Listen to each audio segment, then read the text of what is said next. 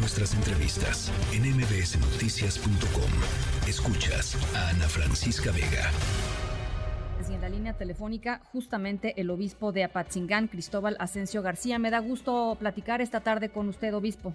Muchas gracias, Ana Francisca. Aquí estamos un momento breve, pues estamos en una reunión aquí en Guadalajara, muy importante, pero con gusto me retiré 5 minutitos. Aquí estamos. Le agradezco mucho. ¿Qué responde a estas declaraciones del gobernador Bedolla? Sobre todo al tema de no reconocer la parte de Michoacán no está bien. Sí. Bueno, la realidad no la invento yo, ni la inventa nadie. La realidad es como es, sobre todo quienes vivimos ahí, esta realidad la experimentamos. Yo creo que no podemos cerrar los ojos ante el todas las personas que ahí vivimos podrán decirlo. Entonces, la realidad ni la podemos encubrir, ni la podemos inventar. Es lo que es. Me duele ver el dolor de mi gente, morir de algunos, familias que quedan desprotegidas. Es lo que puedo decir. Dice el gobernador que no necesariamente usted no lo acusó directamente, pero sí habló de que sacerdotes terminan siendo voceros de grupos de crimen organizado que tienen intenciones políticas. Eso sí lo dijo con respecto a usted, obispo.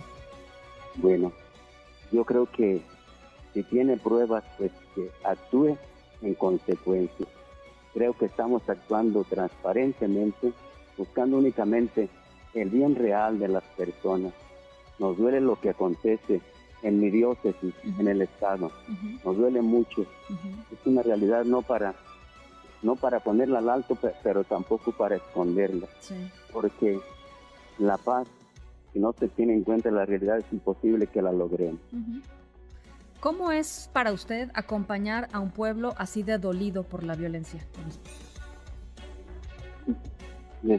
Recibo la fuerza de lo alto. Yo la verdad no sé cómo he podido acompañar a este pueblo y estoy muy feliz acompañando a este pueblo en sus dolores y sufriendo con ellos. Muy cercano a mi pueblo, los sacerdotes muy cercanos también al pueblo que sufre.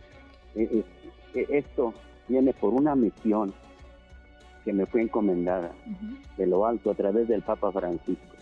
Yo ahora estoy aquí en Guadalajara, pero mañana el deseo de estar ahí en mi diócesis.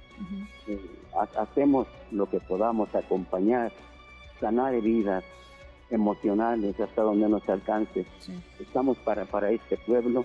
Dios nos ha enviado sin ningún otro interés más de que hacer el bien en el nombre del Señor, en todo lo que humana y cristianamente nos sea posible. ¿Hay miedo? No hay miedo, no hay miedo.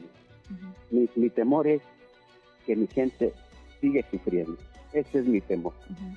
A mi persona no tengo temor, pero sí me duele el temor de la gente.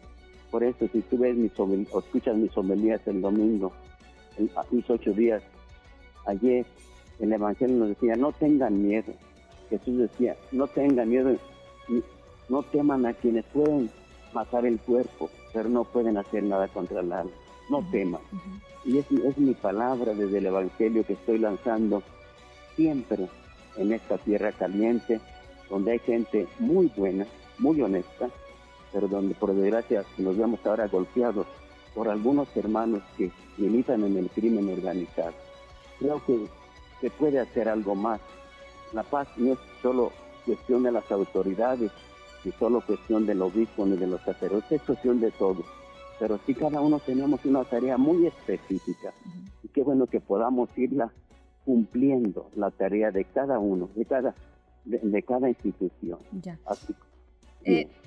Finalmente preguntarle, obispo, las palabras de la Iglesia crecientemente activa en este tema de la seguridad, después, por ejemplo, del asesinato allá en la Sierra Tarahumara de 2 legionarios, de 2 jesuitas, se ha pronunciado, digamos, durante este año en varias ocasiones la Iglesia diciendo las cosas no están bien, que lo haga el obispo de Apatzingán diciendo este tendría que ser un día de duelo, no un día de celebración, tiene su peso, obispo, y quizá mi pregunta es, ¿Usted sopesó las consecuencias o la reacción que podría generar que un obispo hable así, públicamente?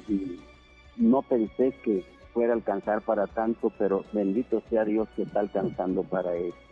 Mi intención fue crear sensibilidad, porque nos estamos olvidando del dolor de personas, de infinidad de familias que están sufriendo por la muerte de un ser querido, o porque me secuestraron a alguien, o porque están sufriendo por el crimen. Mi intención, no pensé que fuera para tanto. Doy gloria a Dios porque está sucediendo así.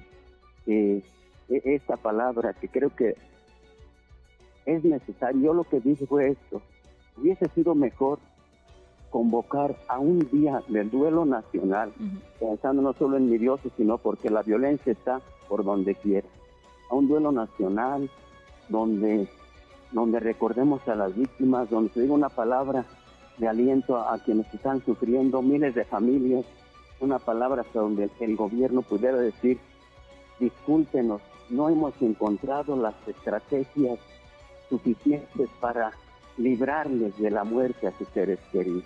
Esas palabras, y un día de duelo, creo que hubiesen sido un gran avance para las familias que sufren, porque no nos debemos olvidar de quienes más están sufriendo ahora. Hemos de contemplar el dolor, solamente tocando la llaga, estando cerca realmente, es como podremos sensibilizarnos. Esa fue mi intención.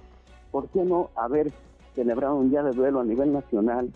Yo lo hice pensando en primer lugar en mi diócesis, porque en esta semana muchos crímenes en la ciudad, taxistas, allá en La Ruana, en la presa del Rosario, están desplazados. Todo este sufrimiento no ameritará un día de duelo, no solo mi diócesis, sino todas las infinidad de familias que sufren. Es decir, para sensibilizarnos más, ser más cercanos al dolor, porque se está perdiendo esto. Entonces, eso es mi llamado, y eso es lo que dice. Gracias por permitir aclarar, y desde luego mi llamado es a todos, a que no perdamos la esperanza.